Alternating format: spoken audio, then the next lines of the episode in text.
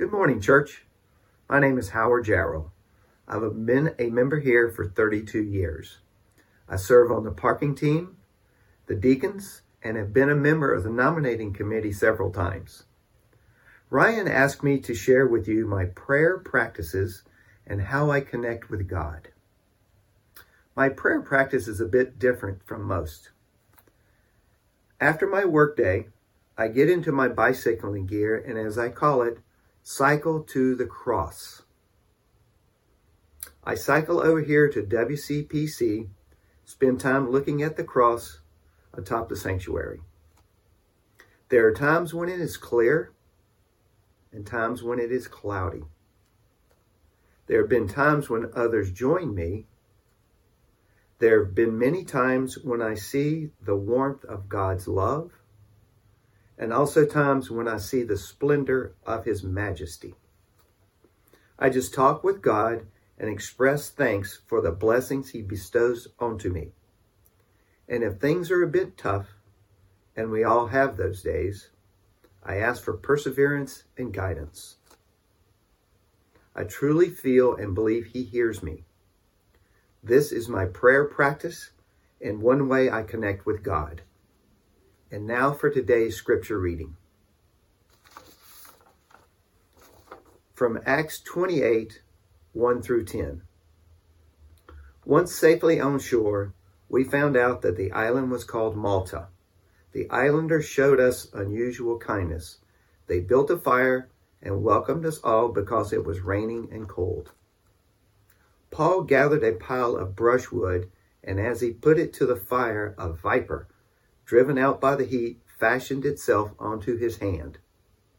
When the islanders saw the snake hanging from his hand, they said to each other, This man must be a murderer, for though he escaped from the sea, the goddess of justice has not allowed him to live.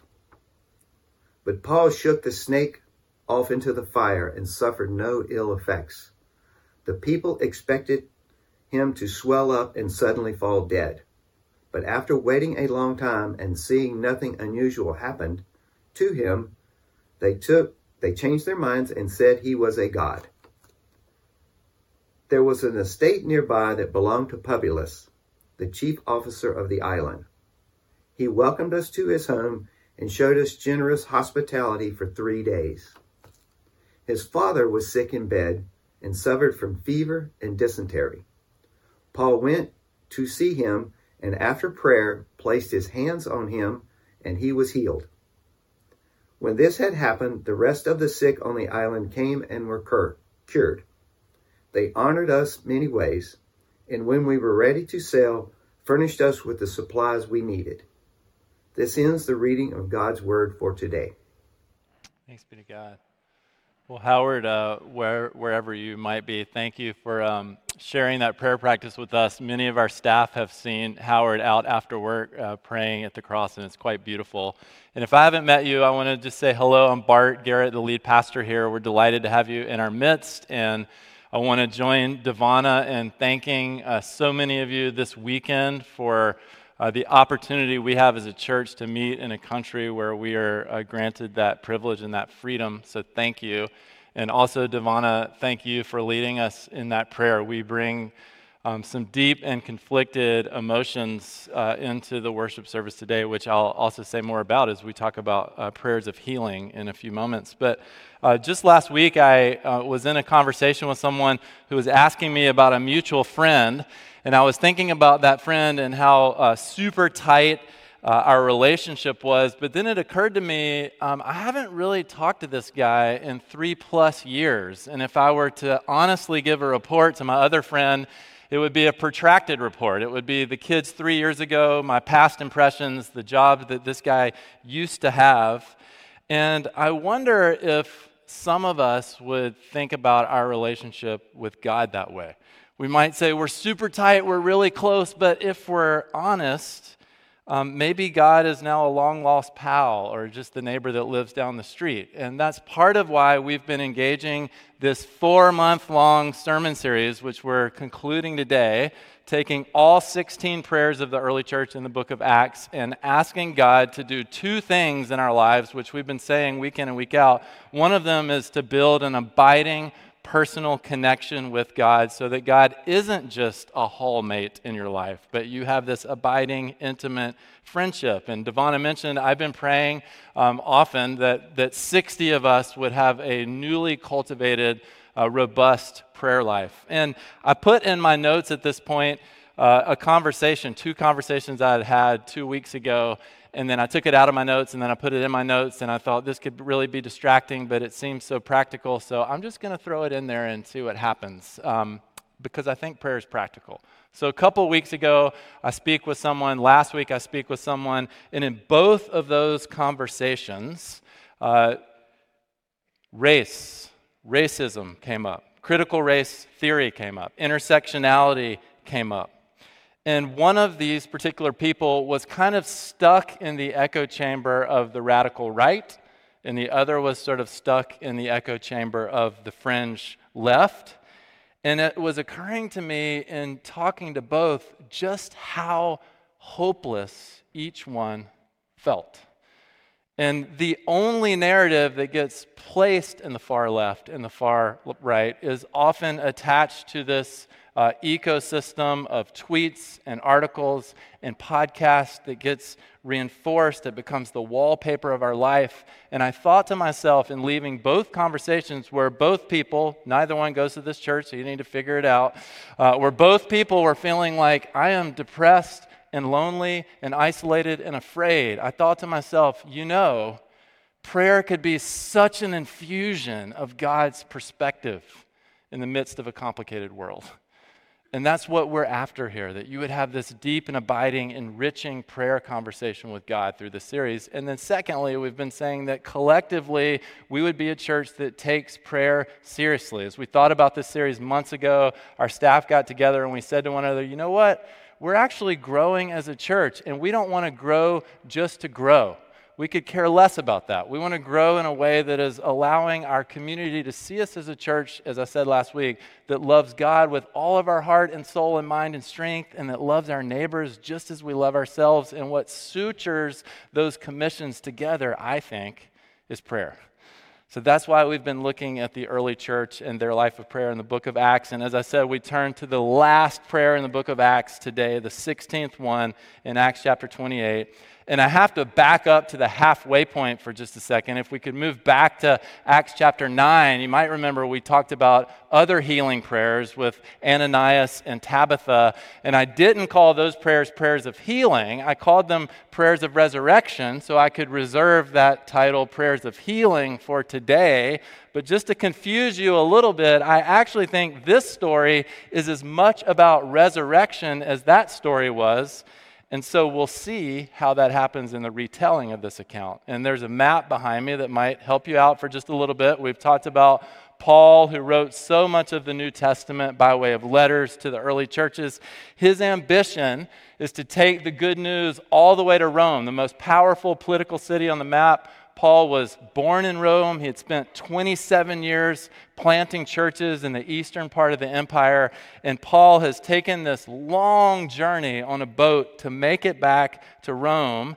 And all of a sudden, these last two chapters read like the excerpt of a novel because Paul and his um, shipmates endure this storm they're shipwrecked for two weeks, and then we have this curious story about the snake. If I were naming these last two chapters, I might call it something like The Storm, The Shipwreck, and The Serpent. And we're not sure if it's a tragic comedy or a comedic tragedy. In fact, uh, this is a, a seemingly over stylized account of Paul's last couple weeks before he makes it to Rome. It's this uh, epic saga that sounds like the tragic hero on the sea. So if you're into literature, maybe that's Sinbad the Sailor or it's Odysseus. And I tell you this because when I was in college, I took a class my freshman year called The Bible as Literature.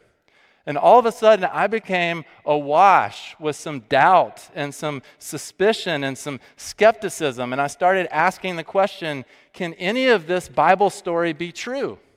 And we have some of us we're sending out into college in the next couple months. We have some of us that are home from college. And the question often is asked is the Bible God's Word?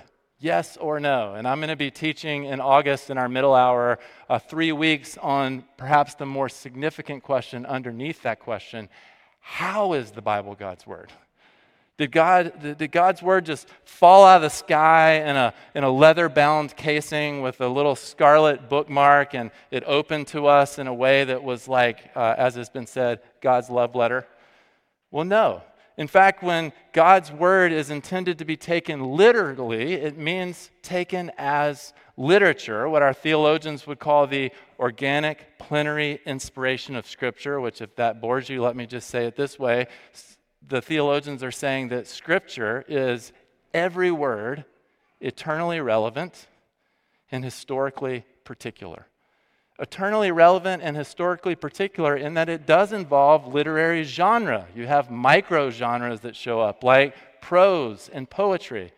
You have macro genres that show up, like apocalyptic literature, the book of Revelation, like all of these epistles, the letters that Paul writes, and like this story, which is often called a historical theological narrative or a theological historical narrative.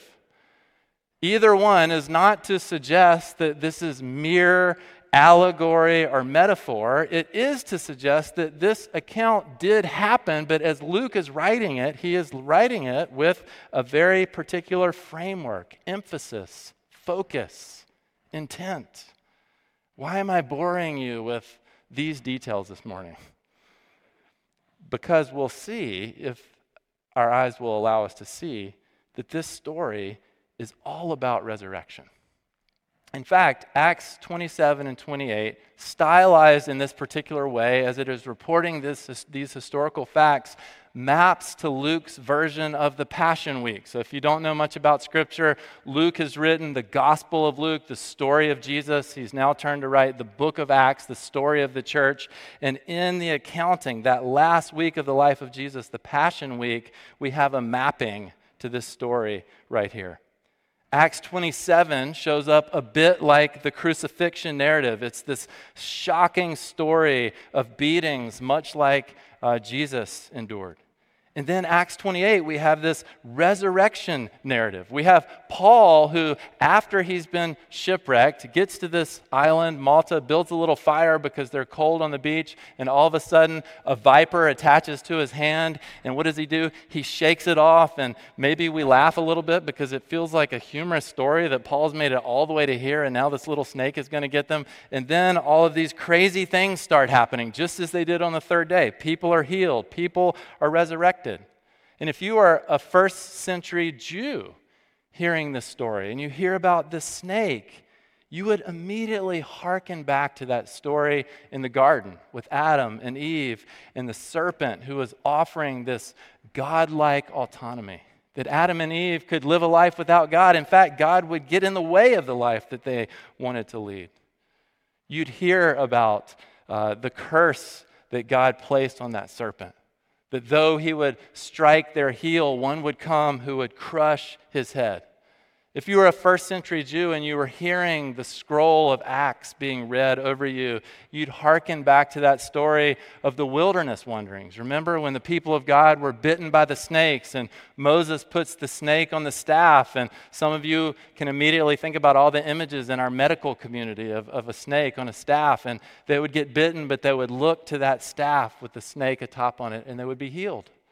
And then you think of Jesus and what Jesus said in Luke's gospel that he would have to be lifted up. The Son of Man would be lifted up like the serpent in the wilderness so people could look upon him and be healed.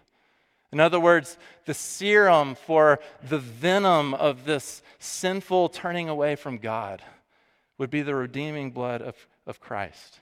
See, this, Acts 27 and 28, is actually a crucifixion and a resurrection story. N.T. Wright, um, who has a great little commentary on this book, says it this way in the quotes behind me. He says, Acts 28 sets the narrative up for the final voyage and the theology for its full meaning.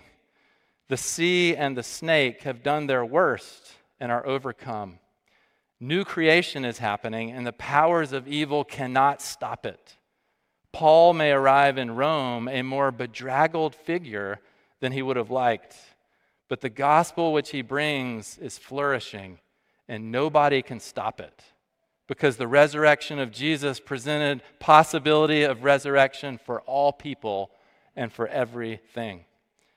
So then we get to this place in this resurrection account in verses 8 and 9 where um, this father of, of Publius is sick. And what does Paul do? He lays hands on him, he prays for him, and he's healed. And it's very sad to me that plenty of churches, when it comes to prayers of healing, stop right there, don't they? They say, oh, we're going to have a, healing service. And if you come, and if you have more faith, if you pray more fervently, if you clean up your life, if you do just a little bit better, then you or your loved one will be healed. Name it, claim it, frame it, tame it, blame it. Just have more faith. But you see, I've pastored people with fragile faith with one foot out the door faith, with holding on by a thread faith. I've been with people who've prayed for their mom to be healed and their dad to be healed or their child to be healed. And maybe they were even suspicious of something like that happening, but they were desperate and they prayed anyway, and God still didn't answer their prayer. And if that's you, if you've prayed a prayer for healing, that means you've suffered. And I want to say, I'm sorry. And if you have prayed a prayer for healing and the church has cajoled you to just have more faith or to live better or to be cleaner, let me say on behalf of the church and those ministers, forgive her, forgive us. So, what I'd like to do in our last few minutes is I'd like to hearken back to that prayer of resurrection that I taught us in Acts chapter 9 because I haven't been able to better it over the last four or five weeks. And I think it's connected to this prayer of healing as well. And, and I want to define it for you again on the screen. What are these prayers of resurrection healing? And I suggested there in Acts 9, and I'd suggest here that these prayers do three things they acknowledge the brokenness of this world, the beauty of the world to come, and the miracles in between. Prayers of resurrection healing do three things they acknowledge the brokenness of this world, the beauty of the world that is to come, and the miracles in between. And so I want to look at each for just a moment before we come to the table. Firstly, the brokenness of this world. You know, as Devana said earlier, over the past two weeks, we've prayed over and cried over heartbreaking tragedies there are people in our midst who even have a reverberating pain as a person of color because they experience what happened in Buffalo and they experience others saying, well, well racism is over, racism is, is so 1960s. All of that screams broken world, broken world. And yet, progressivism, and I'm not using it in the political terms, I'm using it in the philosophical terms. Progressivism continues to tell us that everything is getting better. And humanism, as an anthropology, continues to tell us that everyone is getting better.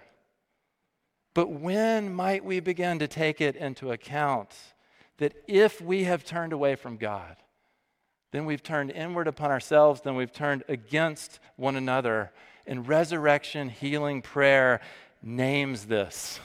It's the sober minded truth. I am messed up. This world is messed up. And sometimes we see no rhyme or reason to who bears the brunt of that suffering. It seems illogical, it seems unjust. We assume this notion of, of one-to-one correlation with morality and well-being. So I've lived a good life, good stuff should happen to me. You've lived a bad life, bad stuff should happen to you. Did you catch it in this very story? The Maltese people are no different. The snake bites Paul. What do they say? Paul's evil. He's a murderer. He's bad. The venom doesn't bother Paul. What do they say? He's a God. Let's worship him. We smirk a bit, right? In such a broken world, they attach their quest for control on this worship of these gods. The largest buildings on Malta, if you go there today, what are they? They're temples and shrines to the gods. Yet our largest buildings, what are they? Hospitals, government agencies, and stadiums. Because in a broken, messed up world, we're after the same kind of control, aren't we? We just assume it comes from healthcare policy and prevention or government intervention and legislation, or we simply escape the broken world altogether and we go to the concert or the sports game at the stadium. But a prayer of resurrection healing says, no, no, no. This is a broken world. I'm a broken person. I've got to name this. But it doesn't stop there. It also prays us toward the beauty of the world to come. And that's a picture in verses 7 through 10. I'll read it again. There was an estate nearby that belonged to Publius, the chief official of the island. He welcomed us to his home and he showed us generous hospitality for three days. Again, don't miss the stylization three days. His father was sick in bed, suffering from fever and dysentery. Paul went in to see him, and after prayer, placed his hands on him and healed him. When this had happened, the rest of the sick on the island came and were cured. They honored us in many ways, and when we were ready to sail, they furnished us with the supplies we needed. I, I often talk about Christianity as uh, the, the, not the Texas two step, but the gospel three step. Grace, gratitude, generosity. It's all here. These, these gracious healings, this gratitude fest where they're saying thank you, this generous hospitality where they're supplied for their every need. And often, the sheer pain of just how broken the world is. Often, the encroaching clouds that obscure any notion that hope is at work, what do they do? They disable us from seeing, they distort our view. But there's perspective needed here in this story. I use this analogy in that prayer in Acts 9, and so many of you mentioned it to me. In case you weren't here, I'd use it again. It's almost like taking a string and wrapping it around the equator of our world 273 times, and then taking a number two pencil and sharpening it to the finest tip, and then placing that little number two pencil on that frayed edge of that string and making just a little bitty dot, which would represent this life and the brokenness in this world.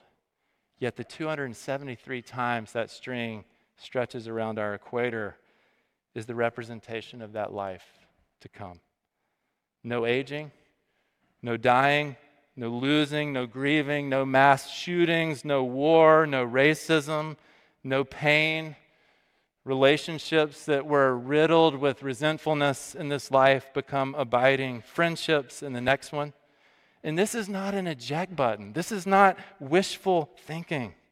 Praying this way grounds our longings in resurrection hope. And that lastly becomes the fertile ground for the miracles in between the broken world and the beautiful world to come. We offhandedly pass that world around, uh, word around, right? We call it the miracle drug, or we say things like, it's a miracle that she would go out with you, right? But we remain deeply suspicious of miracles. We say, well, well Jesus didn't walk on the water. It, it just happened to be really cold that day, you know. Some of you will get that when you're eating pancakes later. But there are a barrel of questions around miracles. What's a miracle? Can we believe in miracles? How frequently do miracles happen? How do we know when we experience miracles? There are lots of questions about miracles, and I, and I addressed this in a past sermon in the series, and, and you can go back and watch it. But suffice it to say here, with any miracle story, with any miracle story like this one in Scripture, with any miracle story in your life, we have to say this if I believed Jesus was resurrected from the dead, then anything is possible. And as a pastor, I've had stories told to me, I've experienced a dozen or so myself where I look at something and I say, there's really no other way to describe this other than a healing, a miracle, an intervention, a resurrection reality. I'd summarize all this by quoting Joni Eareckson Tada when, uh, if you know her story, in a diving accident, she became a quadriplegic and has ministered to many who are bruised and broken and suffering. And in her ministry, this is what she says When we pray for healing, we practice radical openness to God's future for us. When we pray for healing, we practice radical openness to God's future for us. So, as I conclude this series and conclude the sermon and we come to this table, let me just apply that to, to two different folks in the room this morning. Um, there are some of you in the room, maybe you're online, maybe you're outside, and we say to you every week, We're so glad you're here. And maybe you feel like you're starting to belong, but you're not sure you believe, and we keep saying, please explore this faith alongside of us. It, it is a great gift that you would trust us with your faith. But this could be a moment for you to simply come to God through the work of Jesus. Maybe for the first time, maybe for the first time in a long time. You see, that is a, a resurrection miracle. We believe that Jesus takes hearts that are dead and pumps them with new life. And maybe fear has kept you away. Maybe doubt that has become deep suspicion or cynicism has kept you away. Maybe guilt over an addiction has kept you away. Maybe you're living a very distorted and malformed life, but you keep shaping the narrative to pretend it's all God's fault. I, I don't know. Maybe you're majoring on the minors of the Christian faith. But would you consider if Jesus is raised from the dead, anything is possible. Would you come back to God? Would you come to God? And with Jesus, you can come empty handed. The, the only thing you have to give is in. And then for the, the rest of us, maybe we have worn out prayers in our lives that we've prayed for weeks or months or years, and we've just stopped praying them. My challenge and encouragement to you is maybe you pick up that prayer and you start praying it again. And that doesn't mean that this time God will perform a miracle. Maybe God will. We're not sure. We don't know. But perhaps what it does mean is there's more work to be done in that situation, in that relationship. Maybe it's naming brokenness. Maybe it's, it's claiming and hoping for beauty. When we pray for healing, we practice radical openness to God's future for us. Would you pray with me as we come to the table? God, it's difficult and delicate to talk about matters of healing um, because so often um, the people we love uh, aren't necessarily healed in the ways that we would hope and expect or anticipate. God, we suture our, our own hearts to um, all of these broken families in Buffalo and Uvalde and Ukraine and, and so many other spaces in our broken world. And we just imagine their pleas for healing, their, their questions of, of why. Jesus, this table um, doesn't answer all of those questions, but um, it certainly suggests that you are not absent, that you intervened and gave of your very uh, life to give us the cleansing the hope, perhaps the healing, the forgiveness, the courage that we need to carry forward in a broken world as we anticipate uh, the beauty of the world which is to come. Uh, would you bolster our faith in this moment at this table? It's in your name we pray. Amen.